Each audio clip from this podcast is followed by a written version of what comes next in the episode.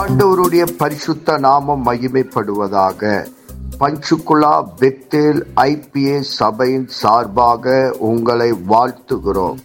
இது தினசரி வேத தியானம். இன்றைய வேத தியானத்தை கேட்டு ஆசீர்வாதங்களை பெற்றுக் கொள்ளுங்கள். கர்த்தர் உங்களோடு பேசுவாராக. God bless you. கர்த்தருக்கு ஸ்தோத்திரம். இன்றைய வேத வாசிப்பு அப்போஸ்தலர் நடபடிகள் 15 அதிகாரம் 1 முதல் 12 வரைக்கும் இந்த வசனத்தை பார்ப்போம்.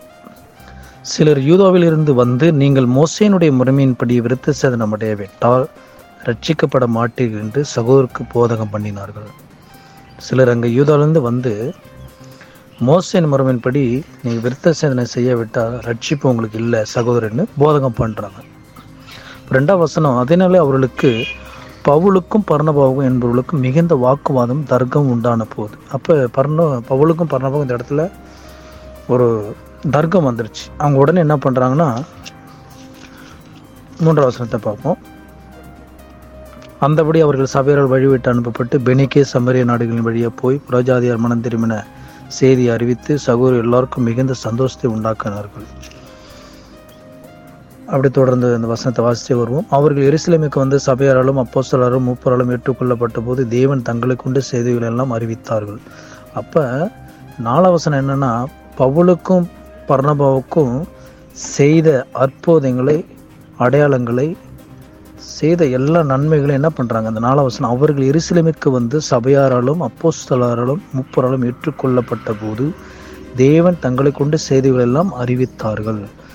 எனவே இந்த நாட்களில் கர்த்தர் நம்மளை கொண்டு செய்த காரியங்கள், ஏகப்பட்ட நன்மைகள், அற்புதங்கள், அடையாளங்கள் செய்தனா ஒரு சில இடத்துல போய் அந்த நம்முடைய சாட்சி, கர்த்தர் நம்ம வாழ்க்கையில் செய்த அற்புதங்களை அவர்களோடு பகிர்ந்து நம்ம சொல்லும்போது அந்த ஆத்மா ரட்சிக்கப்படும், அந்த ஆத்மா ரட்சிப்புக்குள்ளே வரும்.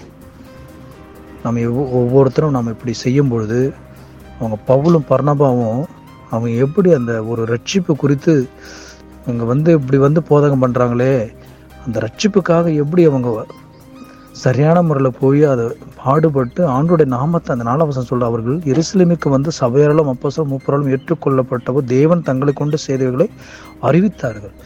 எனவே இந்த நாட்களிலே தேவன் நம்ம வாழ்க்கையில் செய்த எல்லா அற்புதங்களும், அடையாளங்களையும், கர்த்தர் நம்ம வாழ்க்கையில் செய்த எல்லா நன்மைகளும் சந்திக்கிற நபர்களை நாம் சந்தித்து நம் கர்த்தர் செய்த நம்ம வாழ்க்கையில் அந்த காரியத்தை அவர்களோடு சொல்லும்பொழுது அந்த ஆத்மா ரட்சிப்புக்குள்ளே கொண்டு வர வேண்டும். தொடர்ந்து இந்த பகுதியை வாசித்து தியானிப்போம். கர்த்தர் நம்மளை ஒரு ஆசீர்வதிப்பாராக.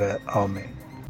நாம் ஜெபிப்போம். பரலோகத்தின் தகப்பனே, இந்த ஆசீர்வதிக்கப்பட்ட காலை வேளைக்காக உமக்கு நன்றி சொல்லுகிறோம். இந்த வேத வசனத்தின் மூலமாக எங்களோடு கூட பேசினதற்காக நன்றி. இந்த வேத வசனம் எங்கள் வாழ்விலே கிரியை செய்வதாக, உம்முடைய நாம மகிமைப்படுவதாக.